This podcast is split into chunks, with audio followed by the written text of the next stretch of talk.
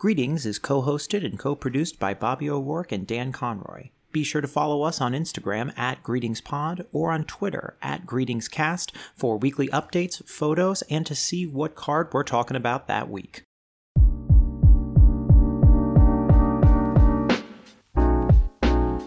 Oh, greetings! And thank you so much for joining us on another episode of Greetings, the Greeting Card Podcast. I'm the host with some of the toast, Dan Conroy. Why, Dan, I didn't hear you come in. I'm the other host, Bobby O'Rourke. Oh, I'm so sorry, Bobby. I brought in my toast sneakers today, which, of course, is a fine non-seated rye that I like to wear all around the house because I know you've told me about taking my shoes off before I come into the podcast department, but as you know, I don't listen at all. Hey, two wrongs don't make a right.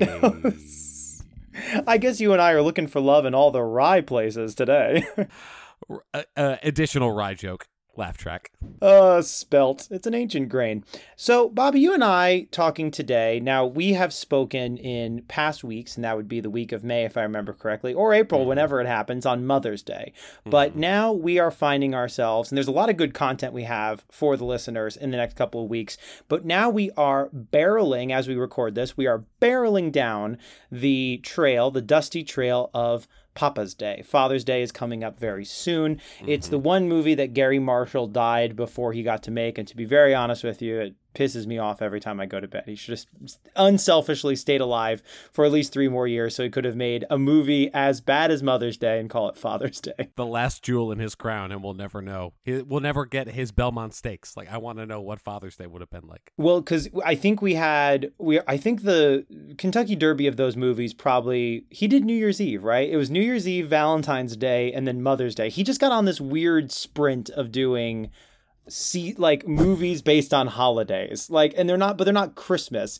It's just people celebrating the thing together. I think he got tired because many of his movies are great, and then, you know, once you turn 90, how often can you be expected to have good ideas anymore? I'm not sure. I'm genuinely asking. I don't know either. I'm pretty sure. I just wanted to double check to make sure he did make all those movies. So wait, I think Valentine's Day was also him.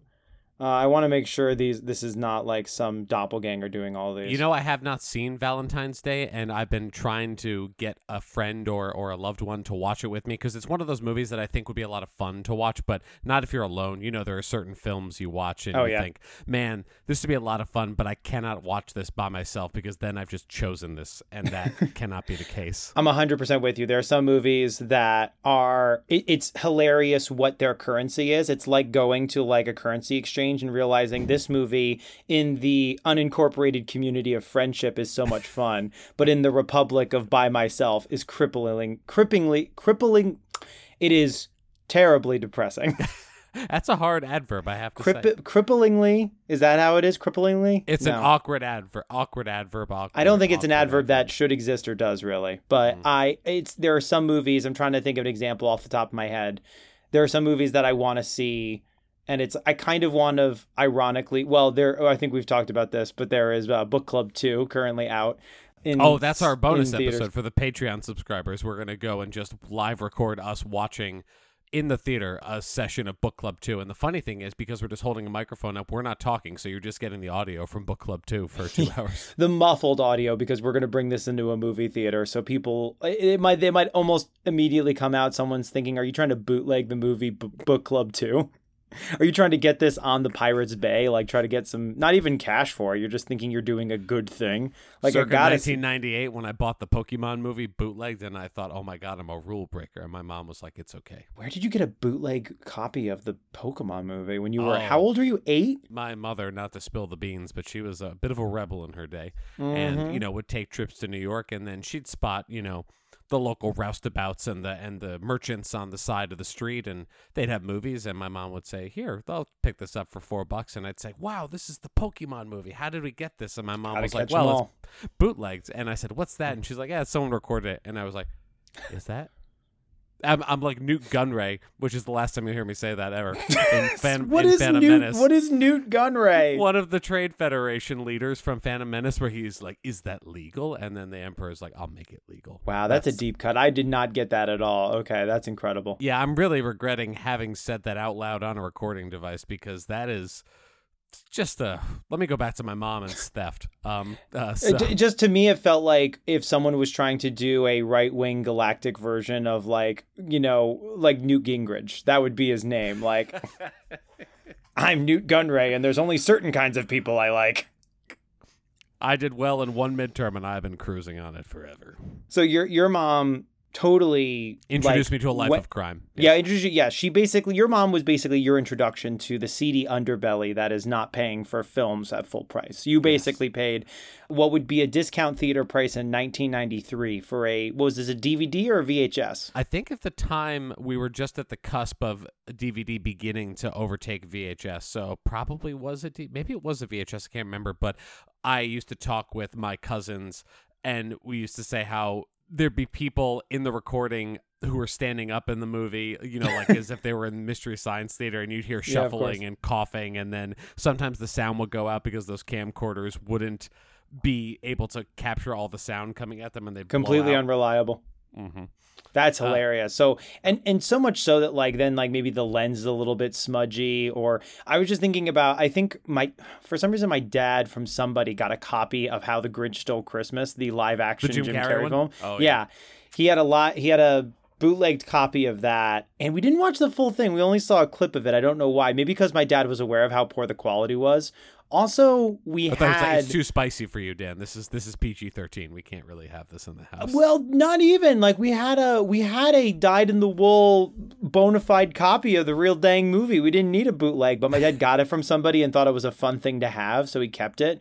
And it was just somebody with literally using the camera on their flip phone to record this movie, and it was the quality was just so bad. He thought one day it'd be a collector's item, like, wow, a 1999 December bootleg copy of Jim Carrey's How the Grinch Stole Christmas. Where's your yacht? You must have been loaded. Yeah, this is going to be up there with Da Vinci's Notebook, just a DVD copy where Jim Carrey's green, insane morphed face is clearly printed on a Microsoft Word piece of paper and then printed out with the toner being off. It was rough. That was a roughie. I said all this to go back to your original question, which was, I don't think I've ever bootlegged a later stage Gary Marshall film, but I don't have my records in front of me, so I can't say for sure. I mean, I couldn't start a morning in my college years without heading on up to the streets of New Brunswick and picking up my morning cup of bootleg VHS copy of Pretty Woman. It's just a better movie when it's stolen, because if you think about it, it's a movie about money. It stops being about money after a while, and it's about love.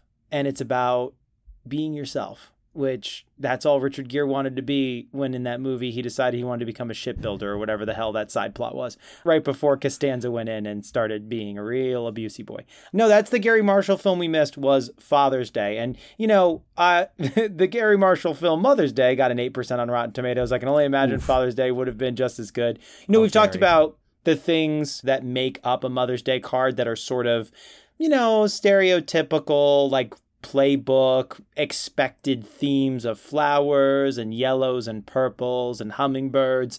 And I think Father's Day cards, we've talked about before, follow similar dad tropes that I'm not going to say have necessarily are not up to dad's interest today, but definitely are from a dated time. It's like fishing and beer and garage and lawnmowers. Being alone. Not hanging out with your children. A TV. Just having a nap. Begrudgingly speaking to other dads at the Little League game. Begrudgingly speaking to other dads at the playground for maybe a minute. That you can tell that it's sort of anytime after 1940 something, because they don't, hunting is not often included. That would have been another of the options. I think that's what fishing kind of holds out for. But I was thinking to myself as we were preparing for this, the Father's Day card discussion, what would be the modern dad themes? I'm guessing podcaster would be one of them. I feel like a lot of dads have podcasts now. Definitely gaming. There was definitely there's some gamer dads out there. Yeah. Hashtag gamer dads. We see you. Hashtag we see you. And you got to play a dad game like Red Dead Redemption. Or I feel like BioShock for some reason is kind of a, you played it when you were younger, and then you've got kind of the novelty behind it. I don't know. Go on Steam, and he just still has the most impressive Zoo Tycoon game going on. He's just kept it alive. Just kept it moving this entire time. Has it like gets emulators specifically just to play Command and Conquer Red Alert. That's his gaming. He has the old CD-ROM version of Risk where you click a button and the digital dice roll, and you just have to assume that the algorithm is treating you properly. And now you've got Irkutsk, you know, which is right near Kamchatka. You can go right into North America from there. Suddenly, you're sitting pretty on at least holding one continent, maybe two. Or maybe your dad just needs to relax after a busy day. Maybe he is a computer engineer and he just goes on and still has his original CD-ROM copy of Putt Putt Saves the Zoo. And he needs to make sure that this zoo, I don't know why they're shutting down, gets saved by a living car. A living car has to save them, which should be the antithesis of life, but this car is going to do it. So thanks, Dad. I don't think I want to mess with a zoo that's getting closed down. There was a zoo that closed down very near where I grew up, and it was closed down for a reason, let me tell you. That's not depressing. A good place to be. It was. At the time, I didn't know that, but then looking back, I was like, oh, God. That must have been the worst place I ever went. There's a zoo near where I grew up. And I did not know this until much later because we never went there, that it is a basically like a rehabilitation zoo. So they do have some exotic animals, but it's also like dogs and like chickens. It's also a pound. Zoo just, and pound. Their one thing that makes them really cool, besides being really cheap, is that there are just loose peacocks everywhere. It is like Liberace's mansion in there because like you'll even go into the parking lot and they're allowed to just like walk around. And I'm like, this is not a place for you, fancy chicken. You need to be behind something. You're far too beautiful to be free. You're far too beautiful to be flying over this Shake Shack. Yeah. Whereas Wawa has their goose, Shake Shack should just have a peacock over just their cloud of hamburger scent just coming out the back. Whenever you're behind a Shake Shack, you can tell if you ever get a chance. You can kind of get the hamburger exhaust on Madison Square Park. It's one of my New York hacks. Did you get a chance to get an auctioned off animal from the failing zoo? No, I don't think my father actually would bring us there, and he didn't mean anything by it. It was a fun day out for the kids, and then when it closed down, he was reading about how awful it was, and he was like, oh, man, this is probably better if we just, you know, start doing other activities. When I have you think you realize you're having a good time up until you read the paper the next day, and you're just like, oh, no, I didn't know it was that bad. It was, there was a tiger in a cage that was probably roughly the size of a living room in a New York City apartment, and at the time as a child you don't know, but then you think back as an adult and you're like, whoa, that is about the cruelest thing one could do to a non-human, I think. And I don't know how happy it was to get out, but I'm sure when it got out it had some feelings. There have been videos on YouTube that break my heart of like when a zoo creature, I know I've seen it with livestock, when they just get a little bit more space and they like jump for joy because they can't believe it, and it's like, what the fuck have we been doing this whole time? Like we just need to stop. We need to just close all this shit down. And it scares you because when you realize that for a lot of the species their domesticated populations are larger than their wild ones, which is the case with tigers and I believe still with lions. That can be very frustrating because it's like, oh, are we just going to let them all go? And then, you know, one thing or another, those numbers just deplete. It's just like, I mean, wow. The one that definitely there is no excuse for, I mean, the majority of them there's no excuse for, but the one that I definitely think is a huge, like, what the hell have we been doing this whole time, are orcas. And I'd never even, I never even thought about it until it was, you know, with, I think it was called Blackfish, right? And it was that documentary. Blackfish was, I got recommended that by several people. They said it's a hard thing to watch, but it's really quite stunning, what it shows. And it's like, oh, right, these things are living in like something that's slightly larger than an Olympic-sized pool. Like, of course they're going to be friggin' agitated. They have the whole ocean to live in, and they should. They're whales. It's their species is what we use to define something being big, short of like the word mammoth. It's like mammoth and whale. Those are the two big ones. An elephantine, I guess there's three. But those are all the largest living mammals. So that's a depressing. I feel maybe as we move into the great and glorious future, and not so great if anyone saw the smog in New York the past week, or the wildfires in Canada, let's say. In the great future we're living in, maybe a part of being a dad, it's not just grilling some cool weenies in the backyard. It's not just having a cold brew after working on the rototiller. It's not changing the oil and having a belt of scotch. It's buying your kid an exotic animal. And don't mix those two up because it'll go badly. No, don't drink the don't do what my dad and I did and drink the motor oil and fill your car with scotch. You'll be like, you put in 10 gallons of what? But yeah, you should get your kid an exotic pet. Just something, just Joe Exotic it. Just pick something out. A cool bird you're not supposed to have, or a banana spider. You could do a Komodo dragon. Rhinoceri are very popular. Wallabies are plentiful. You could pluck them right off the tree. You know, you can work around it. I did see, not to just this being Dan's Instagram live hour, but I did see an Instagram video of a little Australian baby feeding, I believe it was a wallaby. And I was pretty happy about that. I don't really have anything that's great commentary on that. I just want to say it's nice. If you guys find it, please check it out. It'll make you feel better like I did when I had difficulty with my lungs the past 2 days. Get yourself a pet with a mucus sac, Dad. I forgot they all have mucus sacs. Or kangaroos. I think they all do. Disgusting though. Miracles they are. Get yourself a mammal with a pocket, like a living pocket. Some other thing I noticed besides animals, I think are good for Father's Day cards, but another one that I notice and am always uncomfortable by is, perhaps this is more for heterosexual fathers, but in heterosexual relationships, I mean, but like, there's always like strangely sexy cards too. There's always like Happy Father's Day, and some of them have half naked women or swimsuit models, and the idea that like your child would give you this and be like, hubba hubba, right, Dad? And like, you're four. This is so strange. Yeah, I think there's there's one. Oh my God, you're going to I'm taking you to ballet and like 9 minutes. Having a sex joke with your dad never gets old. I feel like, there is something so... There is like a heteronormative expectation that that's fine because like, oh yeah, dads like pretty ladies. There was one card, I don't know if we've talked about it yet, but it's one of those ones that we'll probably never review because it's been done to death for decades, where it's like hot nurse on the front and it goes, this is Angie, she's going to check your temperature. And then in the middle of the card is just your most stereotypical like old maid, just sort of elder nurse. And it says, this is Madge, she's going to give you your sponge bath. Anyways, happy birthday / Father's Day or whatever it was. And it's like, this is the conversation I want to have with my dad. Hey dad, what's your type? You blonde? You like brunettes? Oh, mom's here. Cool. Anyways, I'm going to go back to bed. Hope you enjoyed the orange oats we made. Does the carpet match the roof shingles? What? Son, this is awful. Hey, Dad, she's a New York 10, but a Poughkeepsie 18. What?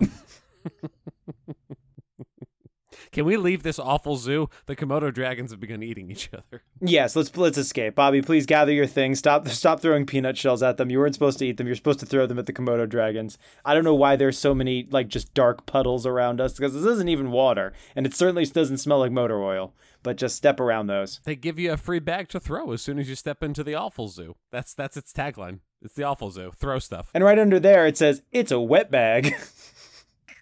Wet bags at the awful zoo. Oh, ugh. That's worse than me calling myself Nute Gunray, and that is saying something. Nute Gunray? That's the guy who owns the place. So so the full title of the place is Nute Gunray's Wet Bags at the Awful Zoo. and the bottom just says, please don't tell. This is why it's such a shame that Disney bought Star Wars, because in the extended universe, that story could have happened. Nute Gunray could have done a whole, we bought a zoo. We could have had a redemption story, a redemption arc, and we never got any of that. I asked you if you wanted to do Deep Lore Star Wars podcast, and you said no greeting cards. You can't do both at the same time, Bobby, okay? I changed my mind. You can't Oreo sandwich it right in the middle, all right? I don't know much. Basically, the only deep lore character that I even enjoy is, I think it was in Empire Strikes Back and the Cloud City, where a guy's just holding a juicer, like a vegetable juicer, and calling it like a space-timey machine. And they gave him a name. I just don't remember what it is. But he's one of Lando's like engineer dudes. And someone pointed it out like in the 80s, like that's a fruit juicer he's holding. Anyways, hey, let's get out of here. Let's get out of this awful zoo. Were you going to say something? Or? No, nothing. I was going to talk about the labor shortage of the Ognaughts on Bespin, which is where Cloud City is. But you know what? We'll next episode, I'll get there. God, I wish I had a wet bag to throw at you, because we have got to get out of this area and into the card. Are you ready, damn it? All right. You don't know what you're missing. I am ready, and I'm opening up the card presently. And as he's opening the card, dear ding-dongs, we want to remind you that if you would like to enjoy the card with us, you can subscribe at at GreetingsPod on Instagram or at GreetingsCast on Twitter, how long that husk is keeping around. And by all means, please leave us a review on Apple Podcasts. It helps us out a whole lot so we can get our yearly subscription to the Wet Bag Offal Zoo. We need to go this summer because we hear there is an ocelot that smokes and smokes hard. And that sounds so cool. They put a fake leather jacket on it. Please don't make us miss it. Please subscribe to the Apple Podcast so our summer doesn't suck again. How often do we see the ocelot? Very little. Oh, very little. Bobby, do you have the card ready to go? I do. Oh, okay. Well, I already like this. And I'll tell you why, because I have to, because that's the nature of what we do here. That's kind of the point of this. It is, yeah. Until we buy an awful zoo. Matt Damon's We Bought an Awful Zoo. Matt Damon's We Bought an Awful Zoo.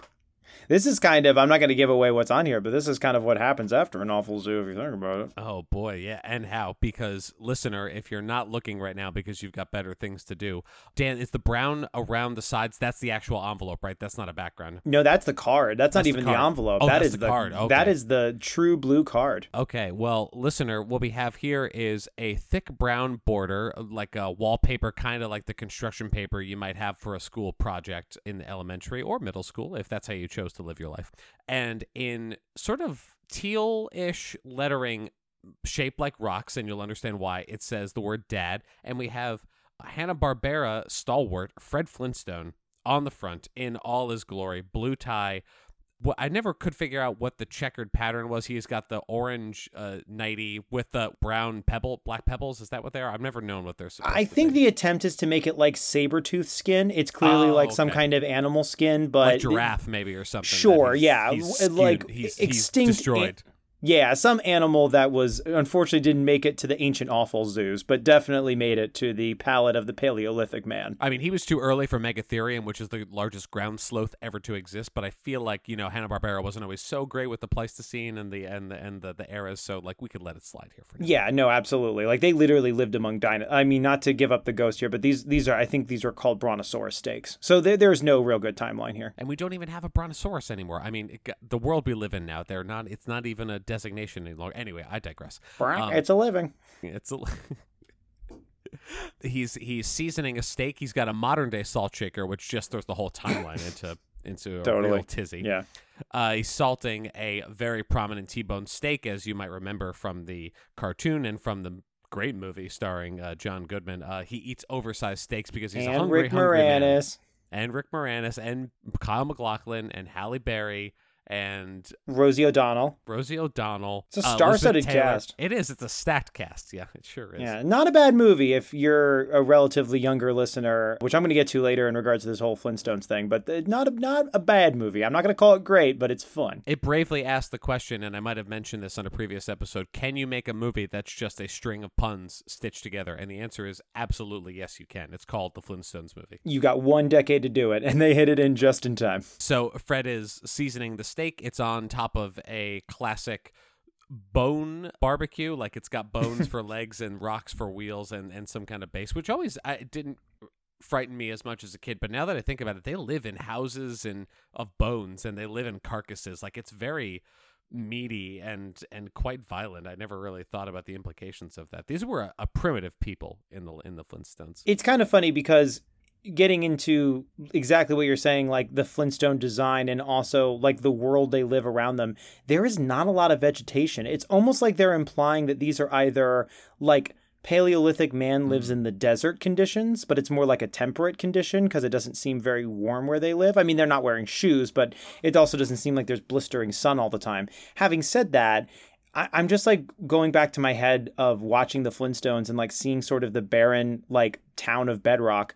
You would think there would be more lush forest considering that humans didn't fuck it up that hard yet.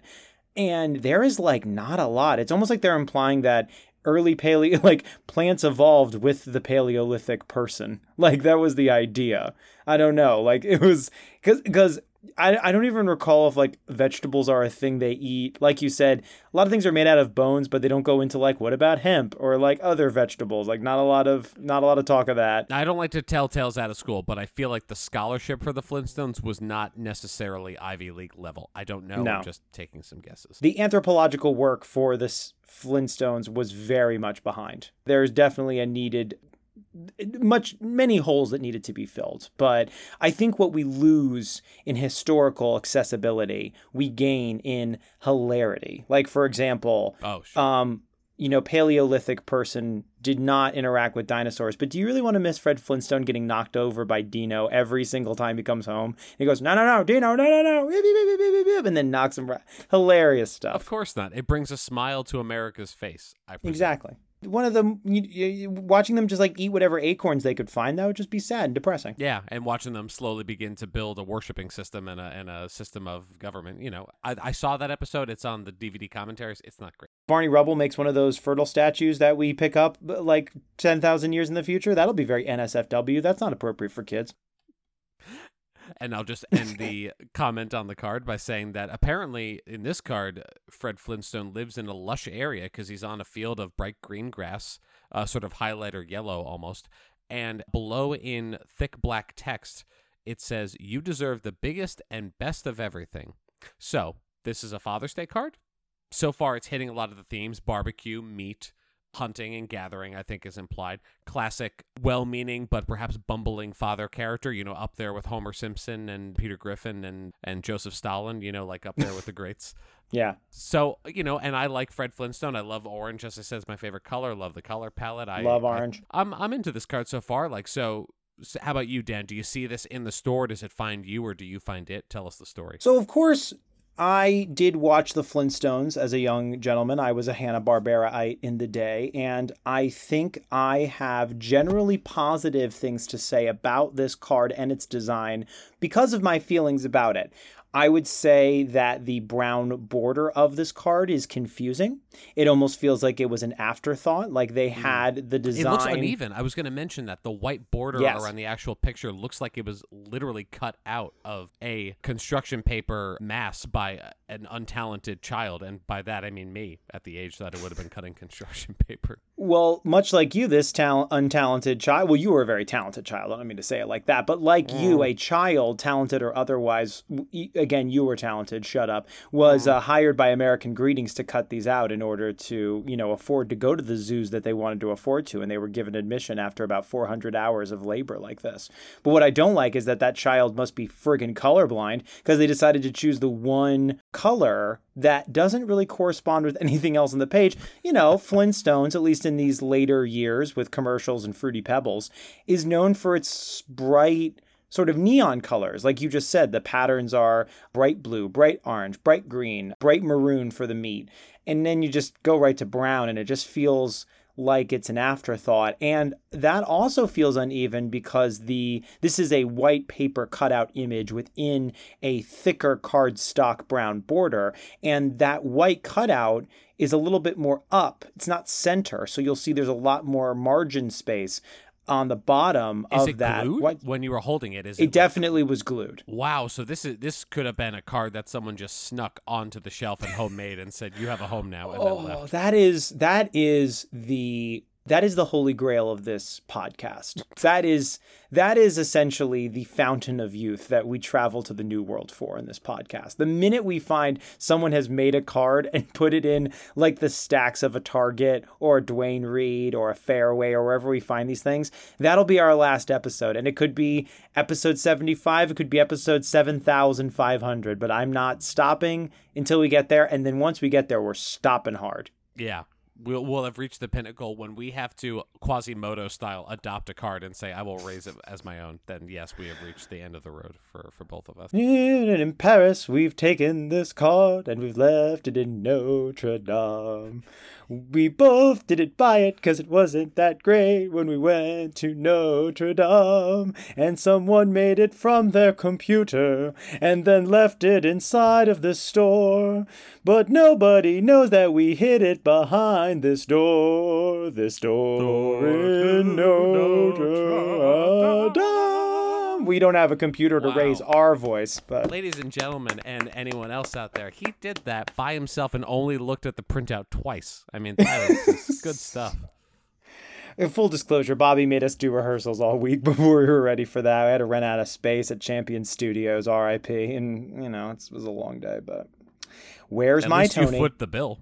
Yeah, where's my Tony? Looking at you, Leopold Stodd, who didn't win it. Here's the other thing, too. And here's one of the main reasons why I picked this out. Because, again, I love me some Flintstones. I enjoy the sentiment that, you know, it's dad corny, but it's also like, it's Fred Flintstone. He's a goofball kind of dad.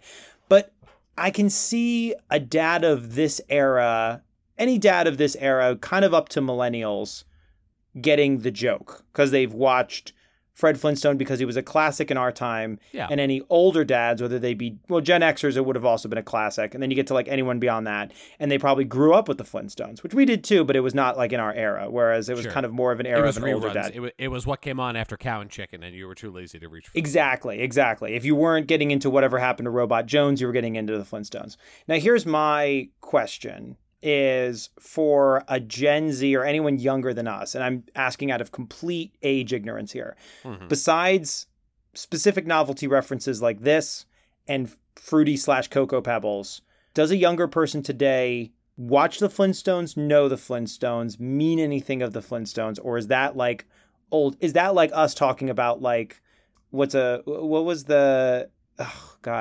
immediately thought of it, but then I missed, not Al Cap was the guy who wrote them. Wait, you're asking if someone gave you a Father's Day card that had like Dean Martin on it? Be like, hey, happy Father's Day. So the guy who I was thinking of is Al Cap, who was the writer of the comic strip Little Abner, which was huge. Little Abner was huge in its time, but is it bad? You give me a look. Oh no, just I can't believe you dug that deep. Like that is a deep pull, my friend. Well, the reason I bring it up is because it is a deep dive, but it was a massive comic strip in its time. Like it was on syndication forever. It had movies, it had TV shows, it had live action. It had a very popular Broadway musical. Some people remember when Little Abner was on Broadway.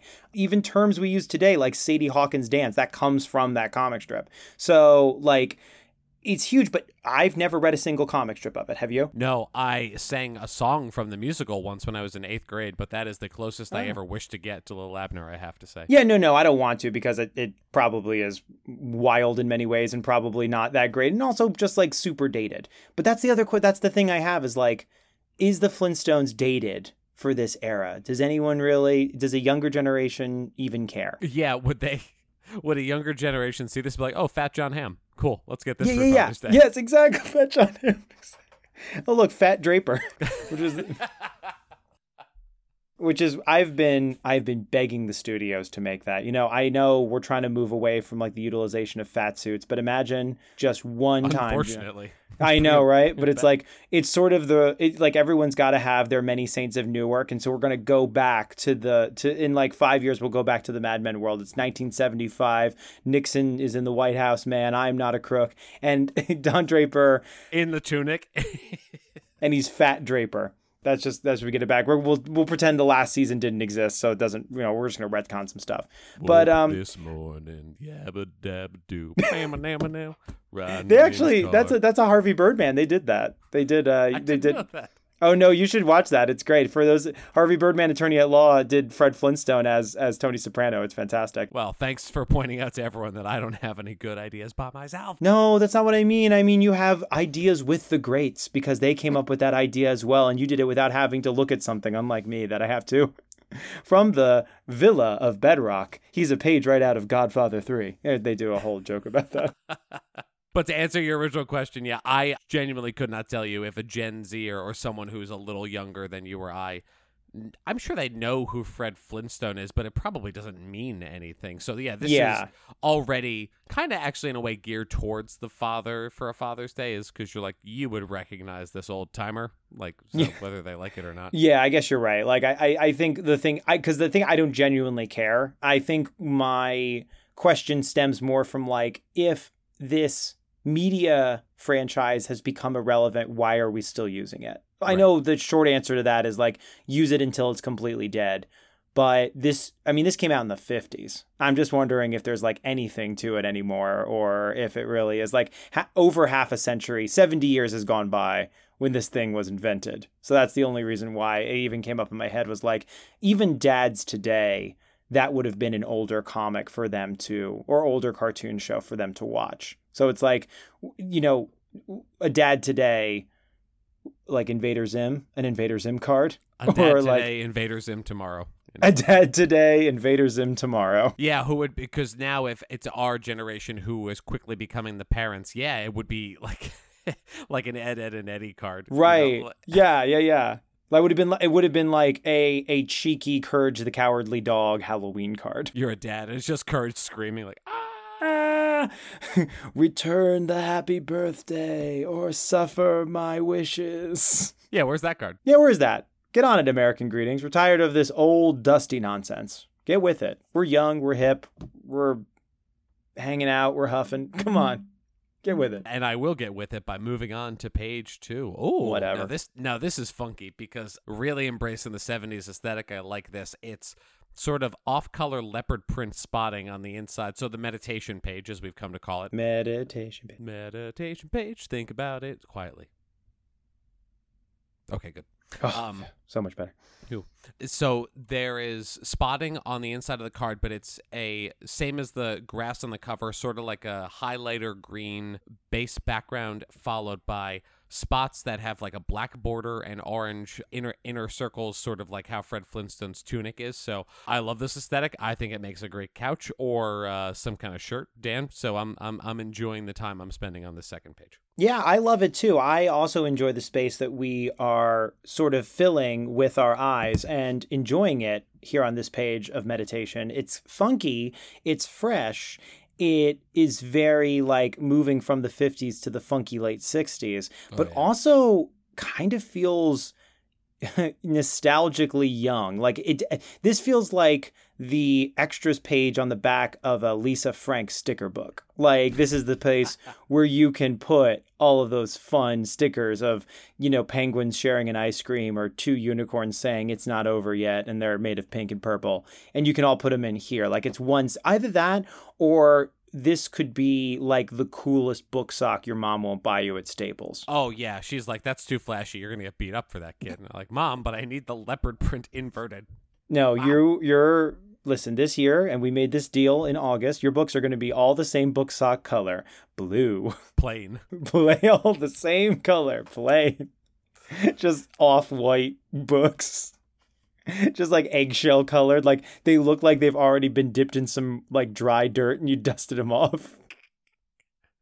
Looks like also a Class Geek Supo credit, like you might find at the beginning of a Rugrats episode. So yeah, really so maybe this is the bridge, Dan. It's the colors are the bridge between the generations. Yeah, that's what it is. They realize that there is sort of a not ironic, more like a kind of post-ironic nostalgia with the Flintstones with maybe the Gen Xers. So we need to bridge that gap with something a little bit more like modern of its time. So yeah, get a nice Class Geek Supo like beginning of Rugrats cover like this. I agree.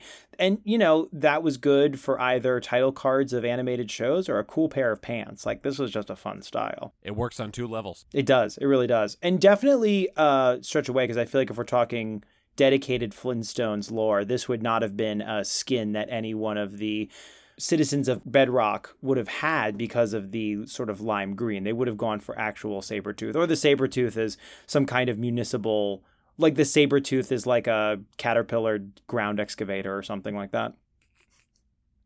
They really were quite, it was a real symbiotic society, you know, the men tilled the quarries, you know, broke the rocks, they mixed cement inside the mouth of the pelicans, there was a bird who said, it's time to quit, and then, you know, dinosaurs were bridges to a better world, and literal bridges to the different part of the world that they already lived in. Weird hippo creatures were their trash compactors. They would, like, eat the trash they didn't take. There was some kind of strange stegosaurus creature that was a vacuum cleaner. They you're right, because my first indication is that that's all like very violent upheaval of species to force them to be objects and equipment for our domestic lifestyles. So Bobby, you really are uncovering just how violent this community was. I tend to agree that you're right. This is a tough time for the beginning of humanity mixed with nature. It's going to be all downhill from here. We're in the midst of domestication. That's what the title card would say. It's like you'd see the credits like John Hamm, Chloe Grace Moretz, and then there'd be a title card like domestication is not going well. The dinosaurs rebel. The saber-toothed tigers have taken the high plains. Only one man stands in their way, but he's too busy breaking literal rocks for no reason. His name, Fred. And in the back, you just hear, "This is Mad Men, but it's Fat Draper." That'd just be... Yeah, he's just falling down. He just goes, "We're falling down." Also, in that world, they had gasoline. Where the hell did you get that from? The ground. No, I'm aware of where it comes from, but I remember correctly, that's got to be made out of most of your fucking appliances, doesn't it? You got to let those sit for 2.5 million years before you get that. But I guess because there's... This goes back to what you're saying, that anthropologically, this is all over the damn place. They found one Stone Age humidifier in a cave in France, and since then there's been a lot of debate about whether it was period or not. They found one Paleolithic in... not Pitcairn, that's the fake one. Lascaux? Is that the... Oh, the Neander Valley. No, in the Neander Valley, they found one vacuum cleaner that was a Stegosaurus, and they were like, "This is all we need for..." Hanna-Barbera went out there and went, "This is a show. Done. This is it. Dunzo." It's a good middle page, this page. It is. I'm looking forward to what's coming next. I'm pretty high on the hog, as it were, you know, and so now I'm ready. Okay, so third page... The full message would be Fred Flintstone on the front. "Dad, you deserve the biggest and best of everything." Meditation page. "That's why this card is filled with so much love. Happy Father's Day." And the background is the same sort of highlighter green, yellow color. Happy Father's Day is in the teal. I got to tell you, Dan, if I was a dad, I'd be disappointed there was nothing more than love in this card. Yeah. I tell you, it's a letdown. I don't need it. Do you mean you want money from your kid, or do you mean what I hope you mean, which is more from the card? I would like both if they're both on offer. I just love the idea of, like, your 8-year-old gives you this card and you shake it for money. You like, don't know why your 8-year-old doesn't give you cash. It's like, what the hell, man? Whatever, thanks, idiot. You get $5 for taking out the trash every week. I expect to see some of that back. It's like your dad so hard, and your dad getting excited when, like, one of those kids gets the hint, and like a 10-year-old puts a 20 in there, and the dad just goes, yes, I'm absolutely buying Diablo 6, yes. I'm gonna play Awful Zoo all day. The Awful Zoo Tycoon, where the only tool is you can only make fences too small so that the lions eat people. There's no option to make a bigger one. Before I could completely rot my brain with just shooting people in GTA, which is what I did. Oh yeah. I got that little subconscious part of my brain out with Zoo Tycoon, where I would just I did it in Roller Coaster Tycoon in the middle of the roller coaster, you just take a piece out right when the roller coaster is going. Yeah. Mm-hmm. That'll cause crashes. You could also drown people. And then in Zoo Tycoon, you just let the lions go free and like attack people. I think the rhinos would do that as well. A lot of options to be a little child sociopath back in the early 2000s. Those options were just kind of everywhere. Or you were exploring, you know, like you used to ford the rivers in Oregon Trail without any pemmican. You know, you were just playing God. That's true. You would play, you know, Doom, and you would just be like, no, all of the demons are the mean people in my life I don't like. Now you can just do it with better graphics. It's way better than, you know, being cruel to animals, which I feel like was the norm. That's where we switched over, and now we just do it digitally. Yeah, that seems to be the threshold. Once you get into that territory, it gets a little wonky. I did like Awful Zoo Tycoon because most of it, you were just dealing with a very dishonest contractor and someone who was like eensy bit into the ivory trade. Didn't love it, but like just a little bit. Yeah. You know, he had ivory shoes, ivory hat, even his check was ivory. And so that's just how much he was into it. And, you know, he's done a lot of things in his life. And like all things, yeah, he's dealt a little ivory. Who among us hasn't dealt a little ivory? Just dealt a little ivory in our time, just to keep things spicy. But I love that they make, just really quick, I was looking at something. Oh, you know what? It was like one of those like historic reproduction places. And there are people that still like buying resin remakes of ivory horns on their desk. And it's like, say what you really want. It would be much nicer. I don't want you to actually have it, but it would be verbally. I was like, I wish there was a, you know, endangered animals tusk here. Anyways. I wish I could prove my own self-worth by killing a creature dumber than I am. Exactly. Well, that's the thing. It's like having a fake rhino head. Like, did you need the fake version if you know you're not going to get the real version? Did you really need to just feel this masculinity through your blood or whatever, just like adrenaline through your blood of pretending you killed something? That's lamer than killing the thing. And I don't want you to kill the thing, but that's just even now you're just a weenie. If I made a truthful Father's Day card, one that was meant to enlighten rather than celebrate, I would say, "Happy Father's Day, Dad. I love you so much. I do have to say the thing you're most proud of is the area of your personality that many feel is your weakest point." There, I said it. Happy Father's Day. Is that when you have a dad that does have that on his wall, the mounted head? That's when you have the dad who's still has, eighth grade sliding champion, from the baseball court that he was in. It's yeah, that was great. Don't get me wrong, Dad. That was awesome. You slid all over the court, the baseball court, and with the bat. But you were 14 and you were in the 11-year-old league. And I think it's just time to let it go. I don't think that story holds water any longer. If your dad, is still holding on to trophies from a certain era, it's time to have a talk about that. When every time you bring over friends and your dad just always has to point out a little plaque he got. And he was yeah, I was voted coolest hat in 7th grade. It's that's great, Dad. You're in your 50s. And you've lost that hat and your hats aren't cool anymore. Can we go outside now in a minute? Stay in. I'm turning off the air conditioner. So if you mean not money with disappointment, but really the sort of drop in energy, I agree with you. And that was another thing that inspired me with this card was how quickly it dropped in my expectations. I thought we were going to get a little Flintstone skit. Because one of the main, it's a pun. There's no pun. There's nothing in there. And the whole if you rewatch, kind of like the last episode when I got super excited that they make Fruity Pebbles milk now. Ooh. I went back and I was like, wait, I want to watch some Fruity Pebbles cartoons from the 90s just to see how this Flintstones media kind of kept up in the era. And of course, there are references to hip hop and skateboarding and staying cool. But the thing that's consistent is that we've got Fred Flintstone, Barney Rubble, and Barney's always playing a trick on Fred. Fred is our straight man trying to have a normal suburban Ralph Cramden life. And Barney Rubble is our guy coming in there and Ralph Cramden's friend, whose name escapes me right now, don't at me. And that's a show that's even older than the Flintstones. And comes in and messes his shit up. And he just goes, Barney! And that's the whole sketch. Maybe we throw Dino or Bam Bam or Pebbles in there. But the idea is... we get a little slapstick. We get a little, shtick going on in there. Yeah. This is just Fred cooking a steak very poorly. I guess fine if you're trying to sear the fatty ends, but he should be doing that later. You got to seal in the juices. Yeah, I guess you're right. He's maybe he's one step ahead of me. His seasoning is weird though, because he's just seasoning the fat with pepper salt. Yeah. Then we just kind of end with "Love you, Happy Father's Day." It's was there not a bit?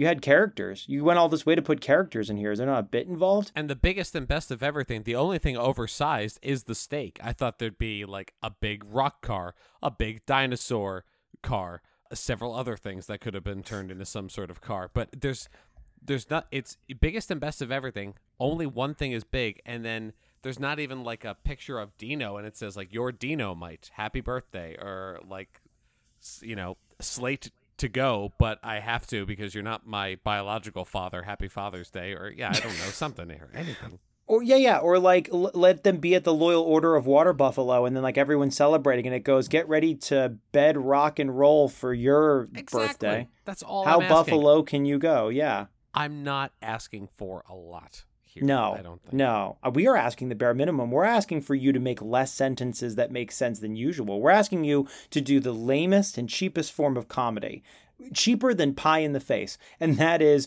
take a word and make it sound like another word for a sentence that doesn't connect to the word before it. That's if you all won't give me Gary Marshall's Father's Day Part 2, The Death of Michael Corleone. I want my puns. If we can't get Father's Day 2 Lost in New York, then the least you could give us is a pun-laden card. If you're going to bring back old dirt, if you're going to bring back an old media thing, go all out. Show it to me the entire way. This just feels like a card company that is thinking they're going to get more eyes on the prize by putting in a character everybody knows. And I'm guessing at this point, and that's the other reason why I asked, is because does a certain audience just know this as a food mascot at this point? Very likely. And I really am envisioning the board meeting of this company where there's one man, presumably, who refuses to retire. And they say, contractually, we have to do one idea of Phil Flims every year. Phil, what do you got for us? And he's like, I want the Flintstones. So no one knows who the Flintstones are anymore, Phil Flim. And he said, I'm Phil Flim. My father built this company because before this was here, there was a baseball diamond with ghosts in it. And I built right on top of it. And I said, I get one card every year. It's Flintstones. Wait, the baseball diamond is a curse that he controls? Or someone called it a field of nightmares. I don't know. It's not important. I paved over it. it's gone. That was my favorite sequel to a movie ever, was A Field of Nightmares, where it's just more like a Tim Burton sort of spin on the original. Was that Kevin Costner? That was just a yeah, I mean, it was Gary Marshall's second to last film, Field of Nightmares. What was his name? Phil Flynn? He was just kind of, he really insisted on like, and he's just got a slime about him whenever he comes into the board meeting, just like, you know what your kids are like nowadays. He's the Flintstones. And everyone's like, his hair moves of its own accord. There's no wind. He's like constantly in a bog. Like he's always got seaweed on him. Every time he's around, a mangrove tree is growing not too far away. Well, that's old money for you. The healthiest kind of money, if you ask me. The only kind of money there is. The last page is nothing to write home about, to be honest. It's just American greetings and then the Flintstones logo. Just they have to attribute Hanna-Barbera and copyright, the Flintstones. Yep.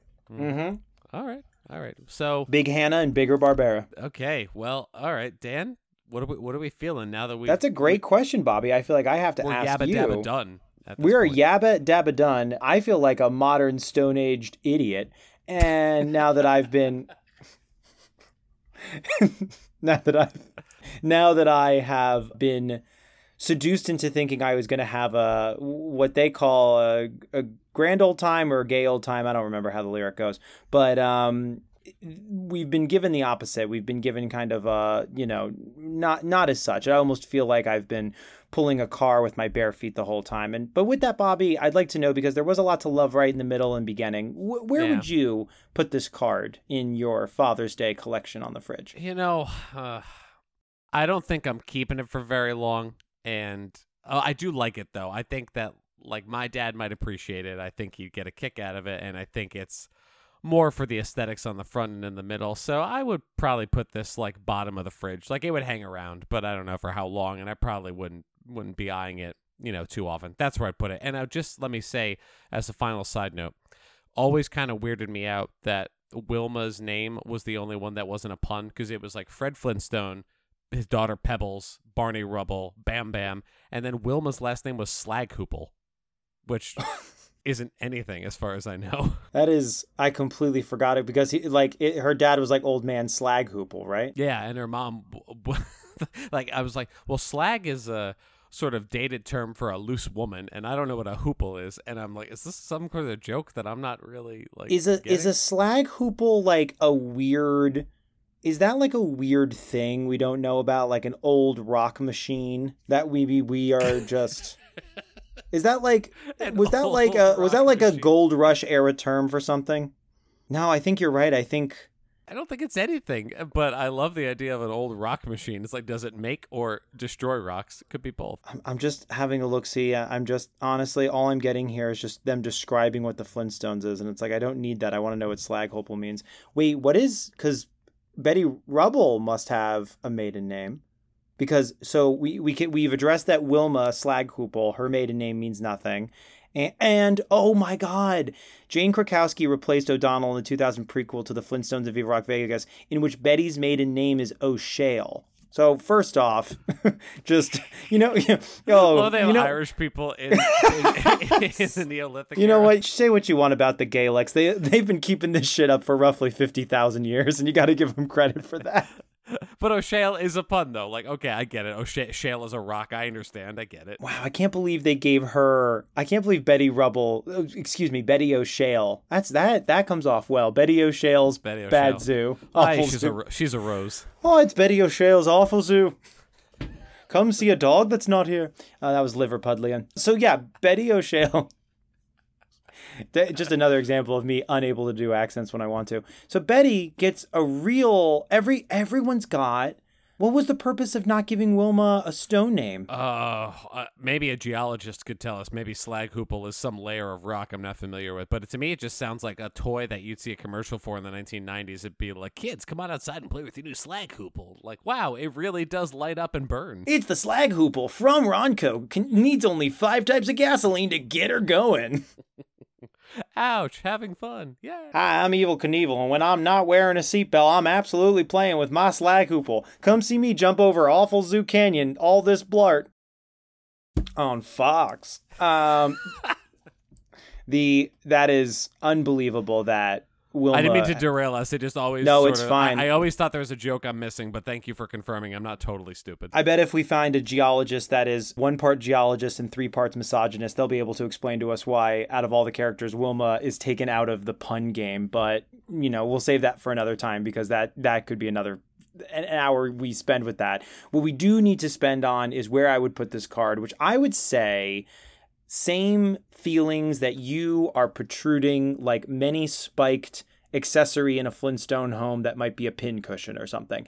I agree with you, Bobby, that there's so many things about this that are comforting and fun, and nostalgia is a poison that is letting me like this thing, but it disappoints on levels that doesn't really want me to make it hang around so much. And I don't really have like a love of the Flintstones. I think it was just a thing I watched a lot young, like we all did.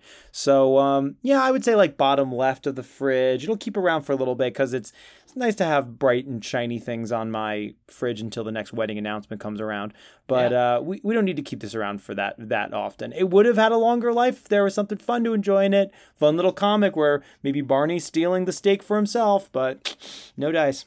Mm-mm. And you'll have to forgive me, but I've fallen down a small wormhole about Wilma because there's a whole section on Wikipedia called Maiden Name. And it says, and I quote, Wilma's maiden name is the subject of a continuity error. Several early episodes listed as Pebble. In the second season, Wilma's old friend Greta Gravel refers to her as Wilma Pebble. And later episodes and spin-offs firmly state that her maiden name is Slaghoople, based upon the name of Wilma's mother in the original series, Pearl Slaghoople. Okay, well, that didn't do much. Wilma's backstory is fascinating. I know we're running long and we should go, but she comes from Arkenstone, which I'm sure is a Lord of the Rings thing. We have a lot to go into. She doesn't have an Arkenstone? Well, this is the Paleolithic era. Who the hell knows? I mean, we can't even call it the Paleolithic era. It's the Flintstone era. Maybe they don't have accents. I've got a lot of ground to cover. Did she vote for Bill Clinton? Went for governor? Bill Clinton. I was trying. Wait, Bill Flintstone. That was right in front of me. Wait, no, there's a work of Flintstone. I like Bill Clinton, yeah. Flintstone also kind of works. All right, well, we don't need to spend two. This feels like we're going down. What? So I can see, and again, I know we're running long, but just swear to God, I'll shut up. I can see where they wanted to change the continuity, though, because then the little itty-bitty baby's name would have been Pebbles, potentially... Maiden baby name Pebbles Pebble. So that isn't maiden baby. Do babies have baby maiden names? Baby maiden names. Hi, come on down for baby maiden names. Thinking about marrying your baby off, but not ready yet? Have a maiden name on us. I'm Betty O'Shale. Please promote my baby maiden names. I'll leave you with this, Dan. Quote, as a young adult, Wilma worked with Betty as a cigarette girl at a resort where she met Fred Flintstone. I liked it better when she got her just like the job at the bad drive-in. I believe that was in Viva Slots Vegas. I mean, the Attack of the Clones of the series, you know, they've never really rounded out the errors that were made in that film. You know, no, absolutely not. They took some big swings. Do like when they have lightsabers, though. Stone, fire, sabers. Anyways, if you want to continue on this discussion about the Flintstones with Bobby and I, because we found ourselves in quite the internet wormhole, you can join us at GreetingsPod on Instagram, at GreetingsCast on Twitter, or rate review us on Apple Podcasts. Preferably you do all those things, but if you had to choose one this week, podcast review. What do you say, Bobby? Yeah, do it. Podcast review. Do it, you cowards. Come on. Come on. Stay off social media, idiot. Go do something else. Go outside. The weather's nice. Come on. Father's Day. Do it. Get on. Stop reading about Bedrock. It's not that great. Yeah. All right. I got to go start Father's Day because the movie is 4 hours long and I better start now. Okay, cool. I have to go be a lamp for a family because I'm also a pterodactyl. Bye. It's a living. Bye. Baby Fred will win the fight.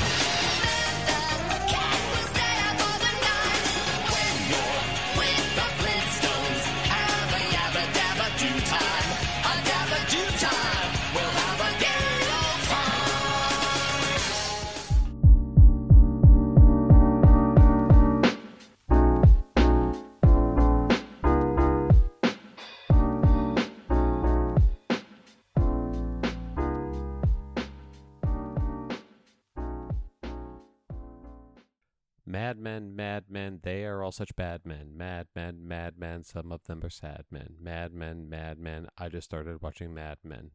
They call it Cedar Sinai, but what about all of the other trees? Oak Sinai. That's it. I want... What about Sesame Seed Sinai? No one's even talking about it. Look at this sunny day. We're going to the hospital and we're going to volunteer by taking all of our friends' blood.